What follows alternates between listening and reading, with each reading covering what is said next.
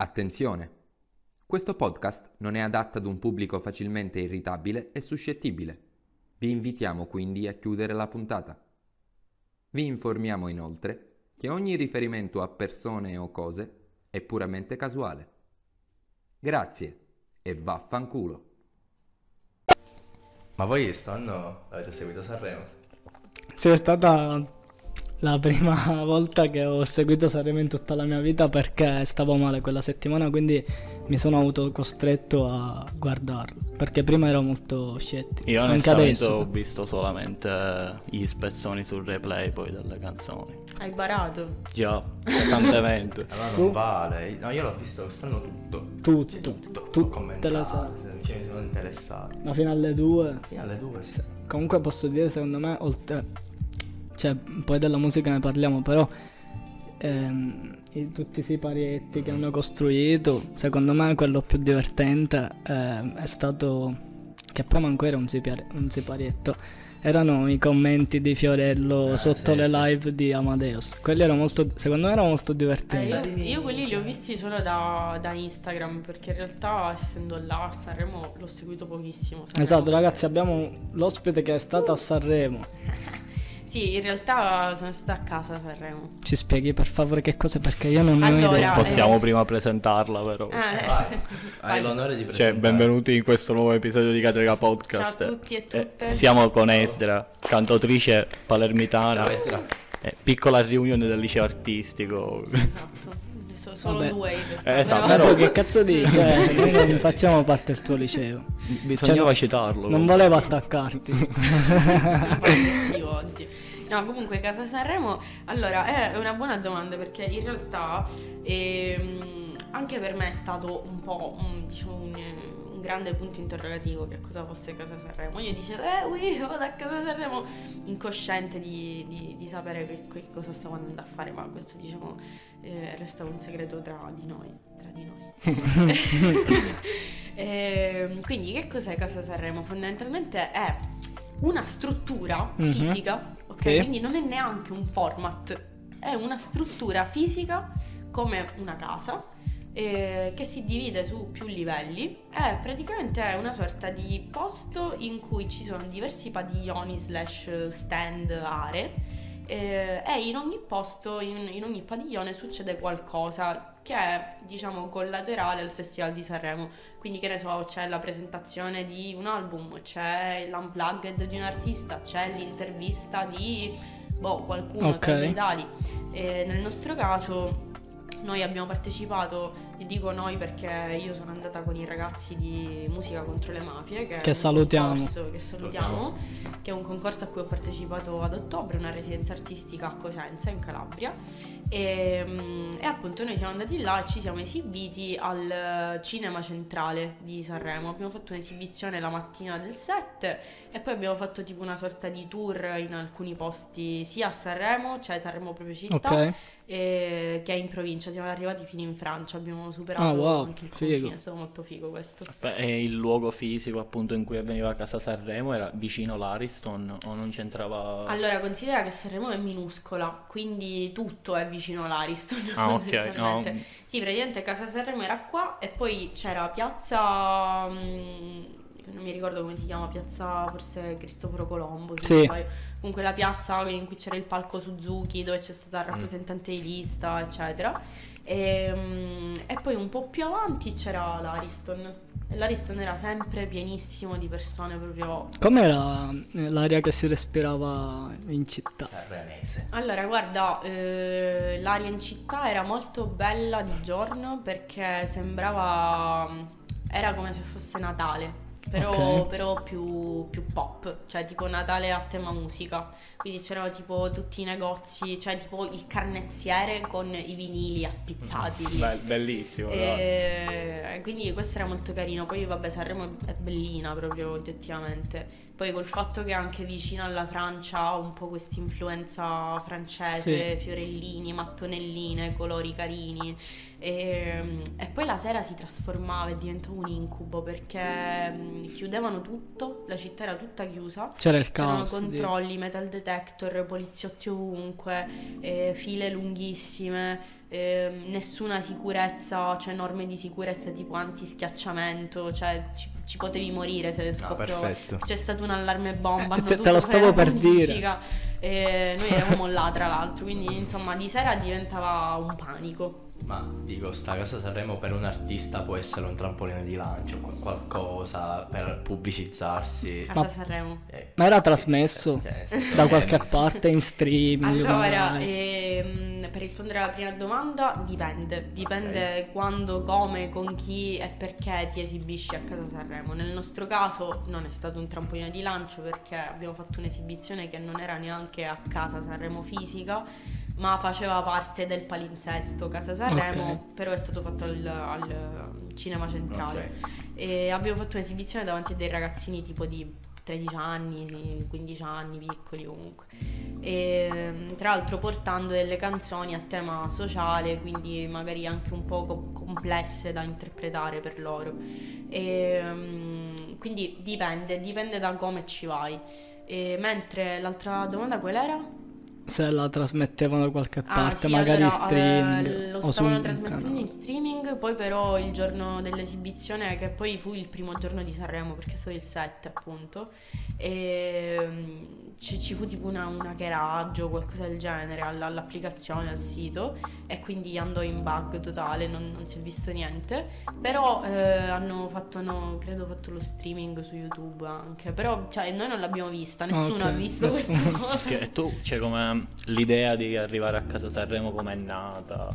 Allora, io ci sono arrivata appunto tramite questa residenza artistica che ho fatto perché ehm, insomma con Musica contro le mafie che ha questo premio che si chiama Music for Change tu da artista passi tutta una serie di selezioni nel momento in cui arrivi alla finale vai a fare la residenza artistica e i finalisti hanno accesso poi a questo evento di Casa Sanremo cioè è una sorta di premio Premio, esperienza esatto, ok. e mm, quindi appunto eravamo tutti insieme là.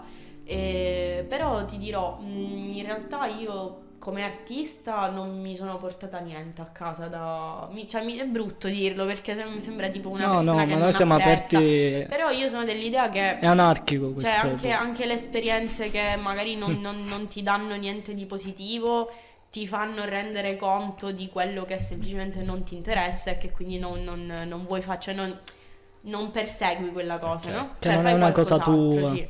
Eh, quindi se mi dicessero lo vuoi rifare esattamente come l'hai fatto, direi no. Magari in maniera diversa sì, magari area, area Sanremo oppure Sanremo Giovani, boh sì, magari. Esatto, cioè, era Però- questa la domanda che volevo perché fare. comunque tipo ti propongono avuto- Sanremo Giovani, che fai? Dopo questa esperienza comunque. Eh, Dici me la penso un pochettino però accetto no, ma più che altro perché comunque ti, ti accorgi anche che, allora, secondo me esistono due macro tipi di artisti, artiste. Eh, ossia, ovviamente questa è una super generalizzazione, ok? Quindi prendiamola con le pinze. Però ci sono gli artisti a cui piace essere al centro dell'attenzione, a cui piace, ehm, come dire, piacciono i riflettori, piace insomma tu- tutto questo mondo patinato, no? E poi invece ci sono gli artisti a cui non frega un cazzo di queste cose, fondamentalmente. E, e io rientro in quella categoria, cioè io faccio musica perché mi piace prendere uno strumento in mano ed esprimermi in quel modo, non perché nella vita voglio arrivare a solcare il, il palco. Che, cioè, non, non cerchi né fame né gloria, né Sì, no, cioè io vivo la, la musica come un viaggio che non so dove mi porterà, magari da nessuna parte, però me lo godo. E quindi se mi chiedessero di Sanremo Giovani adesso probabilmente direi di no perché non me la sento, nel senso che stando lì mi sono accorta di quanto effettivamente sia un ambiente super, super, super pressante, super pressante, super stretto con, con i tempi, con le regole, eh, c'è sempre qualcuno che ti dice cosa devi fare, quando, come, come devi essere, cosa devi dire. Ehm, non, non- non è quello che voglio, quindi probabilmente direi di no a questa Ok. cosa. Perché te- comunque vai. sia un ambiente mega controllato, tutto è organizzato Sì, in maniera sì. molto precisa. Sì, sì, sì. Anche comunque secondo me anche mediaticamente. Mediaticamente, sì. Sì, e a te è piaciuta le- l'edizione o come vedi Sanremo in generale? Allora, secondo me... Cioè se ti ha fatto cagare puoi allora, dirlo. secondo me, sì, sì, vabbè, che mi abbia fatto cagare, cioè, sì. E secondo me è proprio edizione più scarsa del- della vita. Vero? Cioè, proprio come contenuti, come ehm, atmosfera, cioè sembrava sempre come se dovesse succedere qualcosa e poi non succedeva mai. Oppure se succedeva qualcosa, succedeva qualcosa che comunque non è degno del festival, è più degno di una pagina trash su Facebook o su Instagram piuttosto che del festival della musica, della canzone italiana, no? E Sì. Cioè, ecco, momenti alti che tu dici, minchia, Wow. sono, sono fiero del fatto che venga programmata questa cosa, oppure questa cosa mi ha, mi ha dato uno spunto di riflessione. No, zero. Cioè, per me, tipo la lettera di Chiara Ferragni, pessima. La, la riflessione di Paola Eno- Enogu. Ah, No, ok. sì.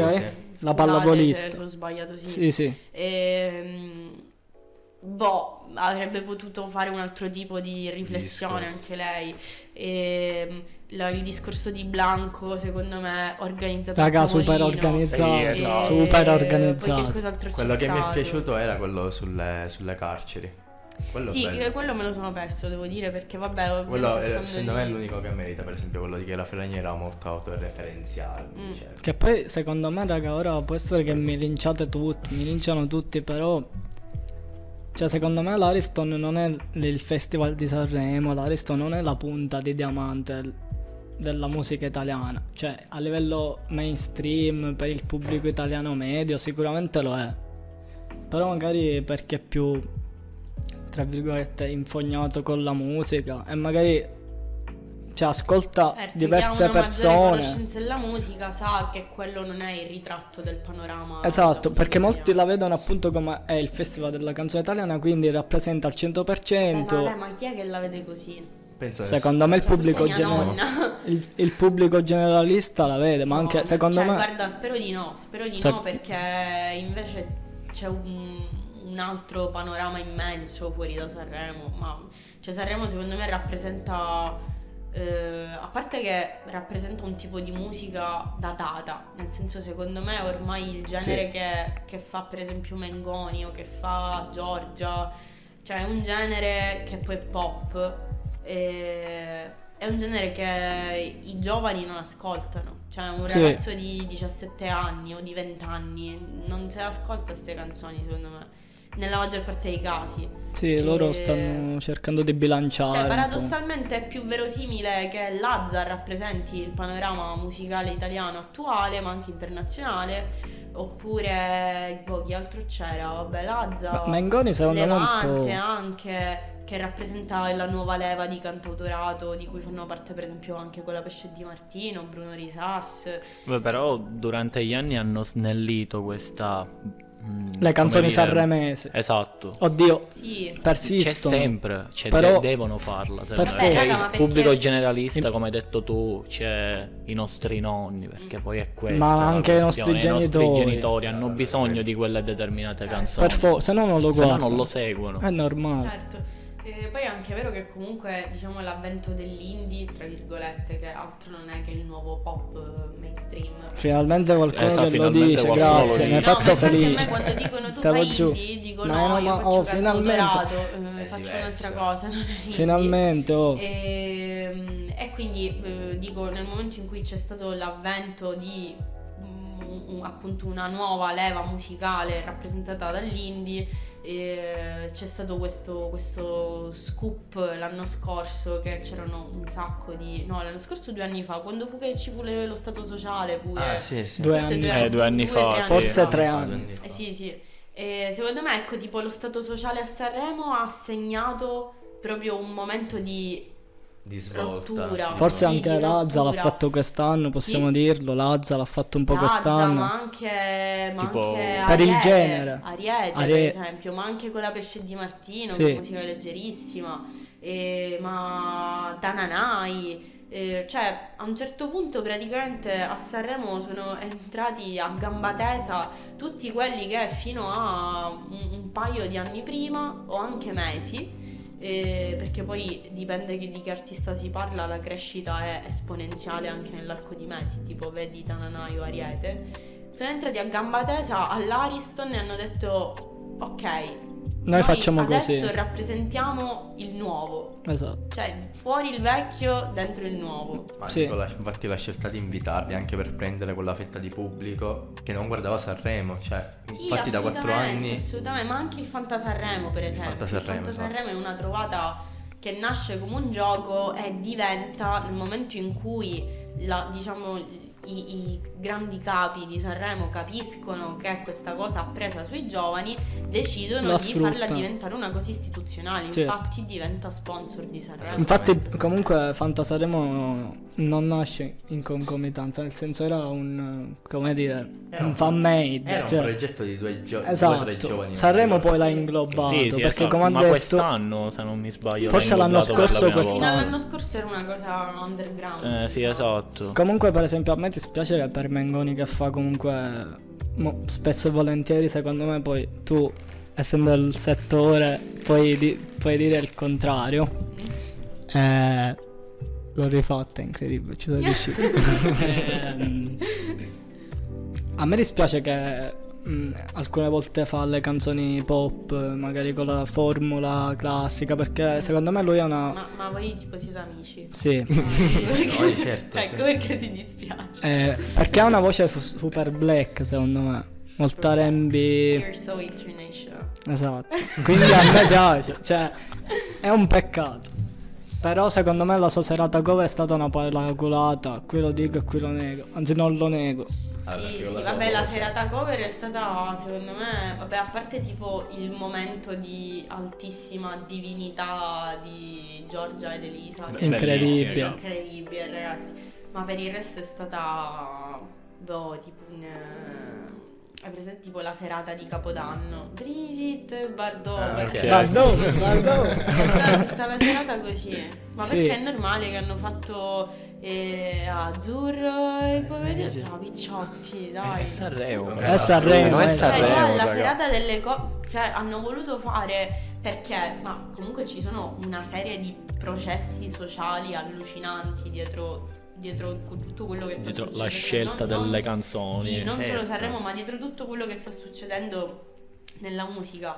Eh, ossia, c'è un ritorno eh, al- agli anni 90 circa, 80-90, che è allucinante perché Sì, è eh, c'è un ritorno al gusto, all'estetica, una sorta di nostalgia di quegli anni. Ma perché secondo te sta cosa? Anche per esempio i campionamenti dei pezzi vecchi italiani Mm. abbiamo sta cosa. Perché, perché secondo me ehm, ci rendiamo conto, ci accorgiamo anche inconsciamente, ci accorgiamo del fatto di star vivendo in un'epoca che va troppo veloce, in cui non c'è il tempo per viversi, per vivere e per apprezzare veramente le cose. E, e- e farsele maturare dentro, cioè una cosa per come arriva già è finita Sì. e di conseguenza noi, soprattutto noi giovani, andiamo a ricercare quel sapore invece di qualcosa di familiare, di antico, perché lì ritroviamo un, eh, un qualcosa che oggi non c'è e quindi lo andiamo a cercare lì. E quindi affascina anche noi giovani Sì. che non abbiamo vissuto. Sì, sì, infatti eh, ora facendo un'autocitazione, anche se è una cosa un po' brutta autocitarsi, però vabbè, No, no, vai, vai. lo facciamo lo stesso. Vai, vai. Ehm, per esempio io nel mio ultimo pezzo, che è quello che ho scritto per la residenza artistica, Sarebbe mala sorte. Mala sorte. Ok. E c'è una frase in cui dico: Eh sì, ammetto che mi guardo spesso indietro, sono un nostalgico di ciò che non ho avuto. Eh, ed è questo, cioè, perché anche per esempio, che ne so, il ritorno ai vinili. Mhm. Fino a qualche anno fa non se ne stampavano più vinili. Adesso invece c'è il ritorno ai vinili. Non solo c'è il vinile, ma E c'è costano il un vinile, botto di Il soldi. vinile colorato, il, il box. La limited tutto- edition. Vabbè, io la comunque la vedo un special, po' sì. anche come. Ma anche il ritorno, scusa, anche il ritorno per esempio alle foto in analogico, quindi con Sì. la pellicola, eh, o le macchine vintage, o i vestiti vintage usati. C'è un ritorno al vintage in- c'è- in generale. C'è una, una ricerca di Se- ciò che manca, che è un sintomo di quello che manca a noi. Sì. Ma anche perché, secondo me, perché le mode comunque sono cicliche. Sì, assolutamente. Sì. Ritornano Che sempre. ritornino eh, sempre, sì. Secondo me la cosa dei vinili è anche. Boh, poi magari è soltanto un pensiero mio. È un- una cosa che, ha stu- che hanno studiato le major. perché dal 2020 sono finiti gli in-store per magari, per ma- magari i- gli artisti più mainstream e quindi si sono inventati questa cosa dei vinili autografati limitati con la cosa che ti esce insieme al vinile. Infatti di fatto sono sempre più rari gli store. Cioè non li fa quasi nessuno. Dopo post pandemia Capito, quindi secondo me hanno voluto anche a livello di mercato ehm, trovare il, la- il sostituto a quella pratica. Sì, e diciamo che secondo me quando Cavalcando ovviamente la moda del del- nel tempo, cioè vai a colpo sicuro. Vinci perché abbiamo questa necessità come Esatto, capito? cioè, ci Loro hanno capito sta cosa che sereni. diceva lei e magari l'hanno sfruttata anche per il mercato. Non mi Poi ricordo chi forse. non faccio il discografico, quindi non... Forse Cosmo o forse sto dicendo una cazzata boh, comunque c'era qualcuno che addirittura aveva stampato le musicassette. Sì, ma li, ha- li ha- fatti anche. ehm, Ah, come cazzo si chiamano sto gruppo? I sottotono. Ah sì, ma L'ultimo non li hanno fatti lavoro- soltanto i sottotoni, li ha fatti anche Ah, aspetta, chi erano? Eh, gli Zen Circus l'hanno fatto. gli Zen Circus. Sì, ma sono tornate anche di moda. C'è le musiche. Sì. Anche Gue le ha fatte Sì, che con Fast diciamo, Life. Le ha fatte Gue con Fast? Life, ce l'ha. Nessuno, Chi ce nessuno. l'ha? Ma puro regalava, la, regala- regalava il cazzo. Ehm, comp- fa- Compa. Com- compravi, compravi. no, vendeva anche limited edition tipo i primi 100, una minchiata, non mi ricordo anche il mangia cassette. Mm-mm. Insieme sta- è fighissimo comunque, io l'ho vista alla Feltrinelli. È che io Ti sei non... sentito quando l'hai vista? Allora, innanzitutto la vista della casetta mi ha scarturito dentro di me un bisogno incredibile di comprare una mangianastra. Sì, è stato... però non lo comprerei mai, sincero. No, neanche. Cioè, Tu compreresti? Metta il sottofondo, Tu non dobbiamo più andare a cercare. Noi. E le cassette. O, ah, o sì. vinile. Ah sì, why not? Cioè, sei CD vinile o cassetta? Che team sei?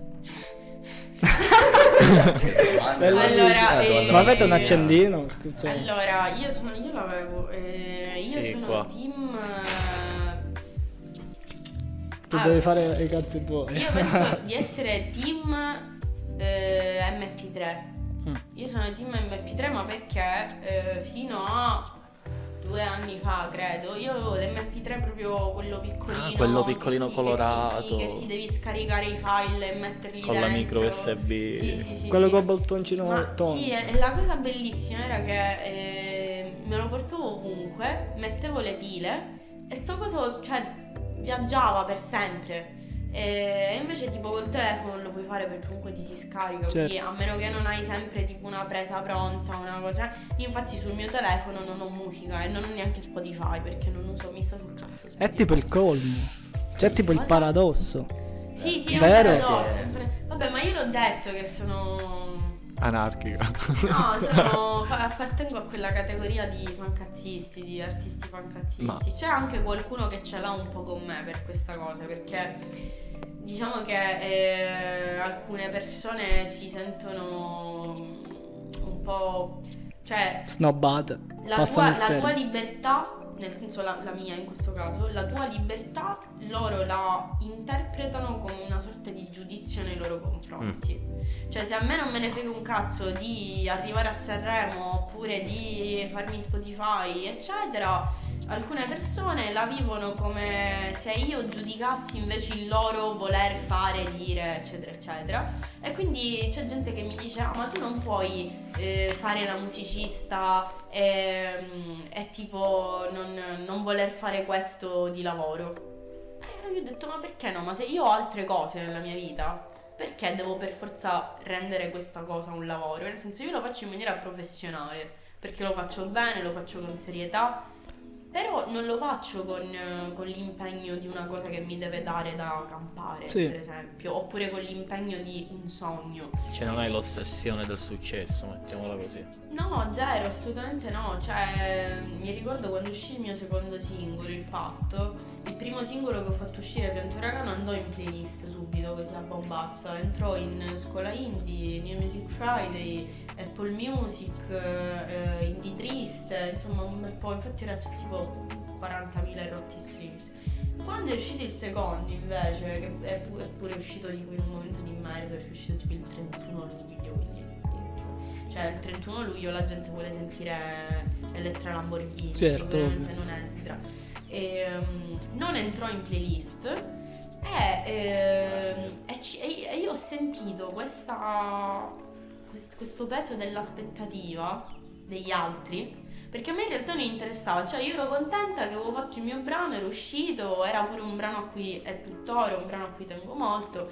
E invece poi c'avevo questa ombra addosso che, che mi diceva eh ma eh, non è andato bene perché tu non hai fatto e non hai detto, perché la comunicazione non è stata fatta bene, perché tu eh, non, ehm, tipo, non, non, eh, non hai interpretato il ruolo, il personaggio dell'artista, perché tu devi capire che non puoi eh, essere sempre Esdra, c'è un momento in cui smetti di essere Esdra e inizi ad essere l'artista Esdra.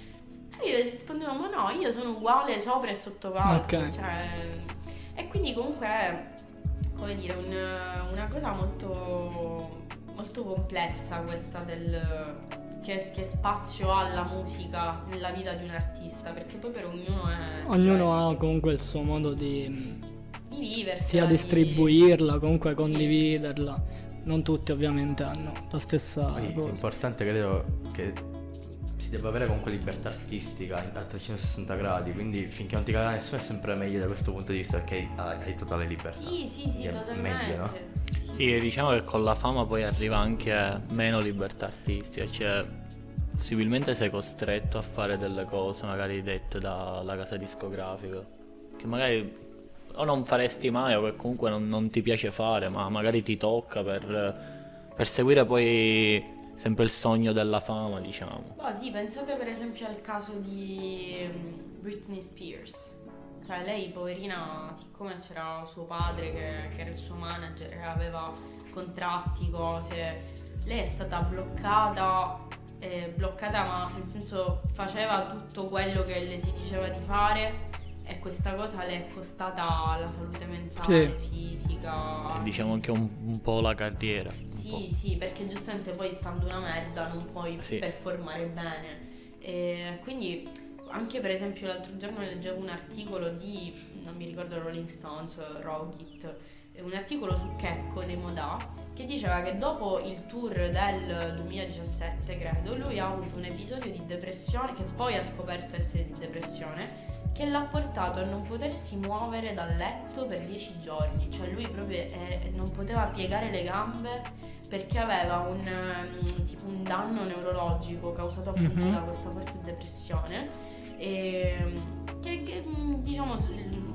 lui ha somatizzato fisicamente così. Sì. Infatti io penso che in un ambiente un po' tossico, che quello la, la musica è un ambiente secondo me un po' to- molto, È tossico. tossico. Quindi è facilmente che te ne vai in burnout. Aspetta, quindi- però, però c'è una differenza tra l'ambiente della musica, cioè l'ambiente musicale e quello dell'industria. Eh, Esatto, Dell'in- è una cosa eh, sì, diversissima. dell'ambiente dell'industria musicale che tu devi rispettare i tempi, non hai delle tempistiche, è brutta sta cosa, perché comunque noi, come hai detto tu, andiamo in un mondo cioè, velocissimo e noi non siamo fatti per essere così No, veloci. assolutamente no. E quindi poi ci sono questi casi come depressione. Poi dipende chi sei eccetera. comunque secondo me, nel senso che mh, se sei un artista super famoso sotto major, boh, La pressione e ce l'hai vo- comunque. E non vuoi apparire, sì ma non vuoi apparire secondo me la major dice raga facciamogli fare quello che vuole se no questo non ci fa vendere più niente. Dici che è più libertà poi...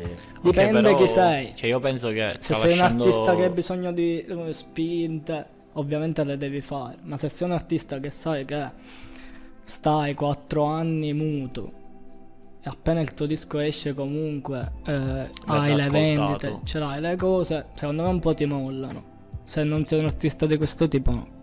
Sì, però la pressione secondo me quando arrivi adesso un artista di questo tipo non viene più neanche più dalla major, ma Dal pubblico. da quello che leggi. Vabbè, cioè, sì, ormai ovvio. Dipende poi un da artista personalità, così comunque. famoso è costantemente in contatto con tutto quello che le persone pensano. E si sa che su internet comunque chiunque fa i leoni da tastiera e Sì, chiunque ovviamente poi merda. dipende dalla sensibilità dell'artista, Di comunque- comunque di che persona Cioè, è. tu hai detto che sei comunque cantautrice, no? Quindi fai parte del cantautorato. Eh, dato che ti vivi questa libertà artistica, com'è il tuo processo creativo quando devi fare una canzone? Eh, come, come la vivi? Allora, ehm, per me scrivere canzoni è, cioè scrivere una canzone nel momento in cui lo faccio è una necessità data da qualcosa di, ne- nella maggior parte dei casi, qualcosa di molto forte che ho vissuto, che sto vivendo. E, e soprattutto per me scrivere in generale, cioè proprio mettere nero su bianco quello che sentivo, che pensavo, eccetera, è sempre stato un modo per in qualche modo esorcizzare i, i sentimenti troppo forti, cioè mitigarli un pochettino, rimetterli al proprio posto, no? E, cioè prendere tutta questa matassa interiore e, e- guardarla lì. da fuori, no? E, mm, e quindi io sin da piccolo ho sempre scritto, poi questa cosa nel momento in cui ho cominciato a studiare musica eh, si è trasformata ma banalmente la prima canzone che ho scritto, che poi non era neanche una carriera, boh, tipo una cosa, Ok. e- è nata come una lettera, una lettera d'amore che avevo scritto tipo a 15 anni, sai di quelle cose che scrivi non invierai mai, Sì. non invierai mai, ok? E, e praticamente avevo questo quaderno su cui avevo scritto questa cosa appoggiato sul pianoforte.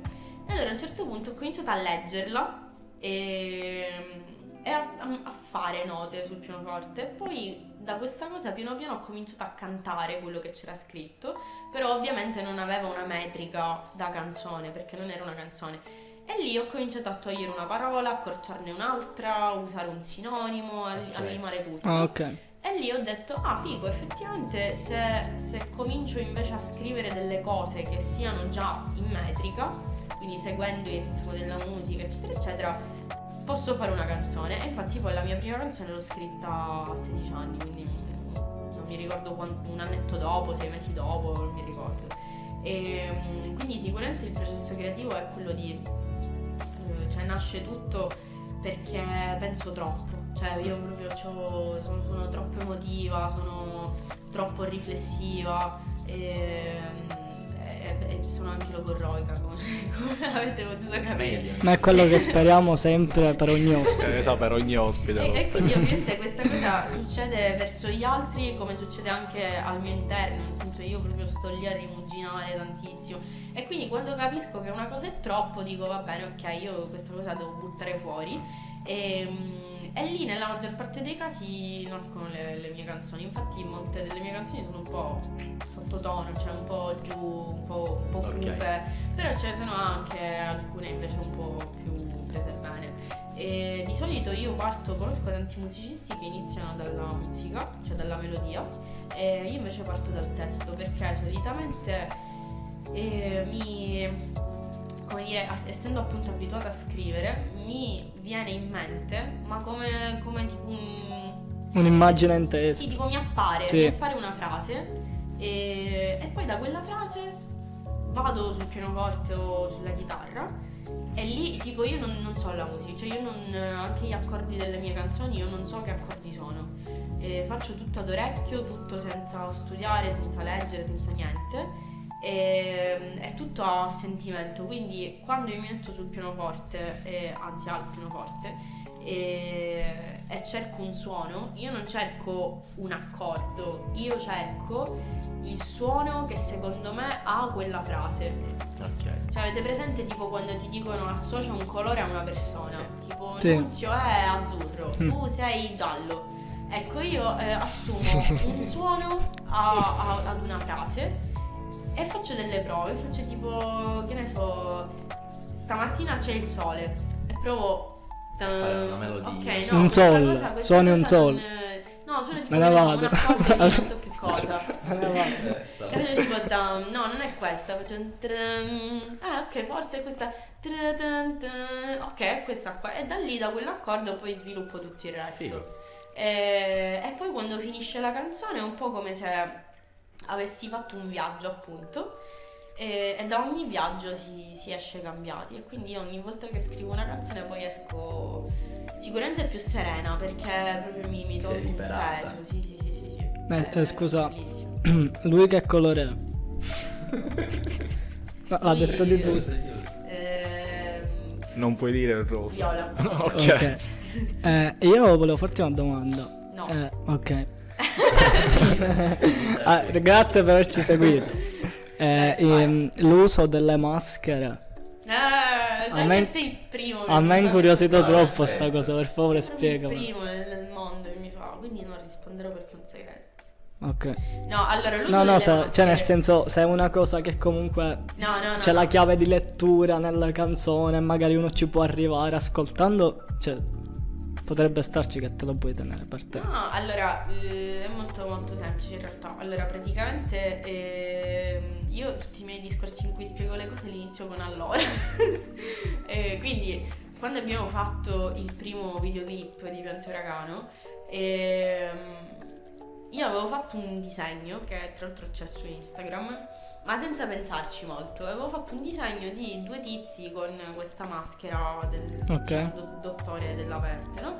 E, e poi da questo disegno io ho pensato di, di fare effettivamente, di, di creare effettivamente questa immagine nel videoclip. Dopodiché, eh, quando abbiamo fatto, abbiamo pubblicato il patto, eh, abbiamo, diciamo, ci fu questa battuta eh, e dissi, ah ah, adesso faccio un altro videoclip con la maschera di un gabbiano. E a me questa cosa eh, venne bocciata perché la persona con cui stavo parlando, che faceva parte del team di produzione, eccetera, eh, diciamo non, non capì che era una battuta e quindi mi bocciò questa cosa. E allora io, diciamo, ho raccolto la sfida. Bellissimo. E ho detto va bene, ok, tu mi dici che è un'idea di merda quella di fare tutti i videoclip con le maschere, io faccio tutti i videoclip Perfetto. con le Bellissimo. maschere. E questa è una risposta. Poi la seconda risposta, che comunque fa, fa parte poi del macro ragionamento, perché sì, ok, divertente il fatto di aver raccolto la sfida, ma ovviamente non si ferma là, perché sennò sarebbe anche un po' una cazzata, nel senso, cioè che fai, cambi il tuo modo di fare le cose, perché no.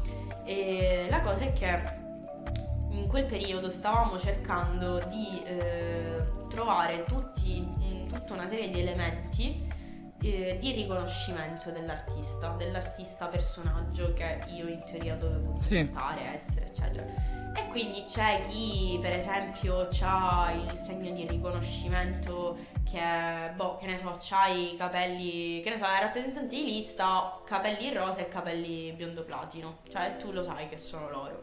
Eh, oppure... Che è un marchio di fabbrica. Sì, diciamo. Ah, ok, tipo la maschera di Salmo agli inizi. cioè, Esatto, qualcosa No, che no, no, riconosce che, che Salmo usava riporta- una maschera. Una maschera, non ho idea. E, oppure, che ne so, io ho un amico che per tutti i concerti che fa si mette sempre delle cose rosse, tipo una maglietta rossa, una felpa rossa, eccetera. Ah, ok. E allora io ho detto, ok, quale può essere il mio segno di riconoscimento? E ho scelto, ho scelto la maschera. Poi, la, diciamo, un significato più, diciamo, legato invece strettamente al videoclip eh, è che ogni videoclip oppure ogni shooting, perché l'ho fatto anche per lo shooting di Finalmente è finita, con cui non c'è stato un videoclip, e mm, ogni maschera è legata a qualcosa che si rifà alla canzone. Quindi per Ok. il uragano c'era il colero e, e quindi la maschera del tipo della peste. Mm, sì. Beh, anche se peste colera diciamo, vabbè, ma Vabbè, lì comunque non siamo scienziati. E poi per finalmente è finita c'è una frase in cui dico eh, io qui a casa sto bene anche se mi sento più un animale e quindi ho la maschera del gatto, il gatto d'appartamento. E poi per mala sorte invece nel ritornello dico la vedo nera come capinera e quindi ho la maschera da capinera. Scusa, adesso fa una figura di merda, però voglio dirlo lo stesso. Quella del gabbiano, giusto? No. C'era, c'era, no, no, raga. Jonathan Lewis. eh. C'era la maschera di, di un gabbiano. No, ma non l'abbiamo fatto il videoclip. Non la- Non esiste il videoclip. No, perché pensavo che era legata alla canzone dove citi la gabbianella. Eh, Ed è quella. Ok, ok, no, non ho fatto merda. Incredibile. Bene, Parliamo proprio della stessa canzone. ok, wow. sì. Ok, perfetto. Allora mi sono salvato. In corner. In corner. Esatto. ascoltate le canzoni. Ah, sì. Ah, minchia. No, no, te lo giuro. Minchia, te lo giuro. L'abbiamo ascoltato anche in macchina. Sì. Beh, prima che prendere. Ma la sorte mi è piaciuta molto. Eh, esatto. Da dove nasce Malasorte? Cioè, Bellissima, qual è, Malasorte. cazzo, è Eh, stato il processo creativo? Cioè, forse è una domanda scontata che ti hanno No, fatto... no, eh, allora, ma la sorte eh, nasce ehm, un po' per forza, nel senso che io l'ho scritta per Music for Change Mm. e eh, una delle, diciamo, uno degli obiettivi di questo contest è che tu devi riuscire a scrivere una canzone durante la residenza artistica, una canzone che abbia un dato tema. Il mio tema era rigenerazione e futuro. E quindi io avevo sto tema e, e dico, ok, rigenerazione e futuro, come la intendo io questa cosa? Perché in realtà facendo delle ricerche tipo mi usciva la rigenerazione urbana, tipo cose, cose un po' asettiche. E quindi ho detto io che, che- che cosa ci vedo invece dentro alla rigenerazione al futuro e quindi ho pensato al ricambio generazionale. Sono partita da questo concetto.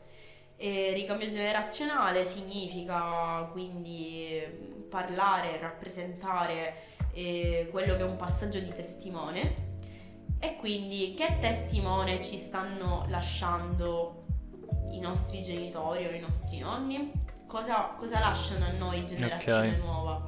E infatti Malasorte par- parla appunto di quello che noi ci stiamo caricando su- sulle spalle eh, che rappresenta il nostro presente ma anche il nostro futuro. È la nostra fine. quindi oserei le dire. crisi, le, le- le guerre. Ci hanno lasciato un eccetera, sacco pieno di eccetera.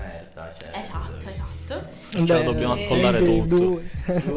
E poi il, processo creativo di Malasorte fu mh, abbastanza semplice all'inizio perché tipo ho scritto la prima strofa molto così, cioè mh, mi sono messa là al pianoforte, ho, ho cercato dei- de- degli accordi che fossero cupi, che fossero densi e, mh, e- e- e ho un po' semplicemente buttato fuori quello che pensavo, cioè quasi delle nozioni, cioè delle nozioni dei dati di fatto. Infatti all'inizio dico io volevo un futuro più colorato, come l'ho pensato, ma puzza d'asfalto, e meno motori accesi e più pioggia fresca come una foresta, invece vedo steppa. E quindi è stato come se nella mia testa io avessi aperto un attimo tipo una finestra e avessi detto ok, Ok, questo è il mondo, cosa c'è funziona qua, così. cosa, cosa vedo e ho fatto una descrizione di quello che vedevo. Dopodiché il ritornello non, non so se voglio dire.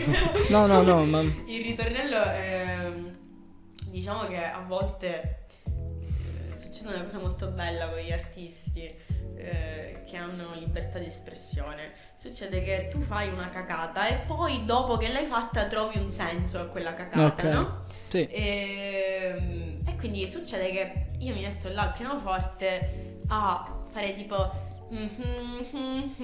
nera, nera, la vedo nera, nera, nera, capi nera, capi nera, nera, capi come capi nera, la vedo nera come capi nera, ok, capi nera, la vedo nera, ok. Ho- ho- Funziona, ho, cazzo. deciso, ho Funziona. deciso che dico questa cosa, ok, perché la dico?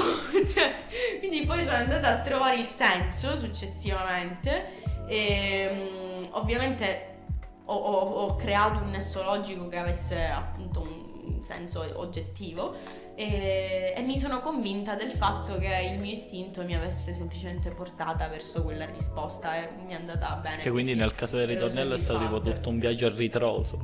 Sì, Cioè, è arrivato subito, ma poi bisognava capire sì, sì, come sì, impostarlo. Esatto, esatto. Ehm, E, devo dire che la, la prima frase è nata a cazzo di cane, cioè nel senso proprio perché cercavo la, banalmente cercavo la rima e mi è uscita questa. Ma nel momento in cui poi ho capito cosa questa frase poteva voler significare, la frase successiva invece l'ho fatta con, Con di criterio, voce, no? ok. con criterio, sì. Infatti la frase della, della- che si è fatta suora invece santa non lo era, lì invece ho proprio messo a fuoco la storia di Storia di una capinera di Verga, che tra l'altro è siciliano, e, e quindi là appunto l'ho fatto con cognizione di causa. Poi la seconda parte della canzone invece, seconda strofa è, è- è special alla fine. E lo special è stato difficilissimo, è stato proprio il momento più tremendo perché avevo avuto dei confronti con i coach, i conductor, eccetera, tra cui anche Giuseppe Anastasi che è uno degli autori di Arisa, per esempio, eh, o Maurizio Dinastia che ha scritto eh, come si chiama Eh, Libero eh, per Marco Mengoni. Libero, libero, libero, mi No, sento no. libero, parlo di tutto quello che mi ha dato un brivido e odio e ti amo. E La nostra quindi- palese conoscenza.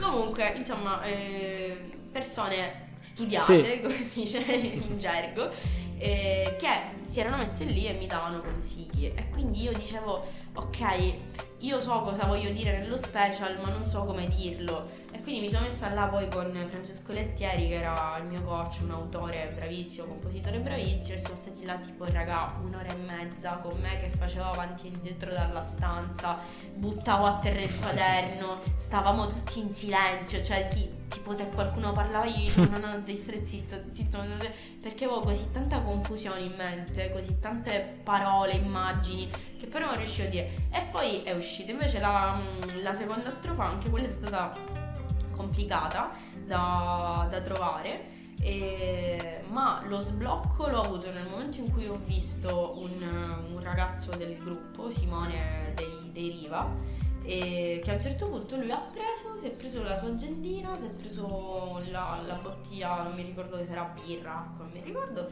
e si è andato al fiume, che era tipo lì davanti a noi. E io invece ero rimasta tutto il tempo dentro il box, perché comunque dentro il box c'era la videocamera che in teoria ti deve riprendere nel tuo processo creativo, eccetera. E invece ho detto, ma sai che c'è? Ma io pure me ne vado al, al fiume. È stato bellissimo, cioè là proprio mi sono isolata, non c'erano più rumori, non c'era più niente. E, e mi sono messa a scrivere. E devo ammettere che ho anche usato il sito internet in cui si trovano le rime. No, vabbè. Caduta Sti di cazzi. che con quest'ultima massima decidiamo di chiudere la puntata così. Eh, lo, sa- lo sapevo. va bene, ok, va bene. No, no, ok, me ne sto andando. Io poi, cioè, io- No, ragazzi, anzi, grazie per le domande interessanti che mi avete fatto. non lo devi dire per forza. Eh, esatto. No, ma quando volete lo rifacciamo magari. Facciamo una parte 2, Ah, sì, facciamo ci una parte 2. Sarebbe pure interessante. Ti ringraziamo per essere... Mm? Soprattutto a te intervista. Va bene. Gara. un po' Ti- fai tipo Belve. Beh, bello. Eh, comunque, ti ringraziamo per essere passata. Passata, cioè più che altro abbiamo fatto mezz'ora in Anzi, seduta. Ti ringraziamo per Questo è un essere... dettaglio che ringra- doveva essere off camera. Ti ringraziamo per essere seduta. Grazie a voi. Un bacio a tutti i telespettatori da casa. Ci sentiamo alla prossima puntata di Cadrega Podcast. Ciao raga.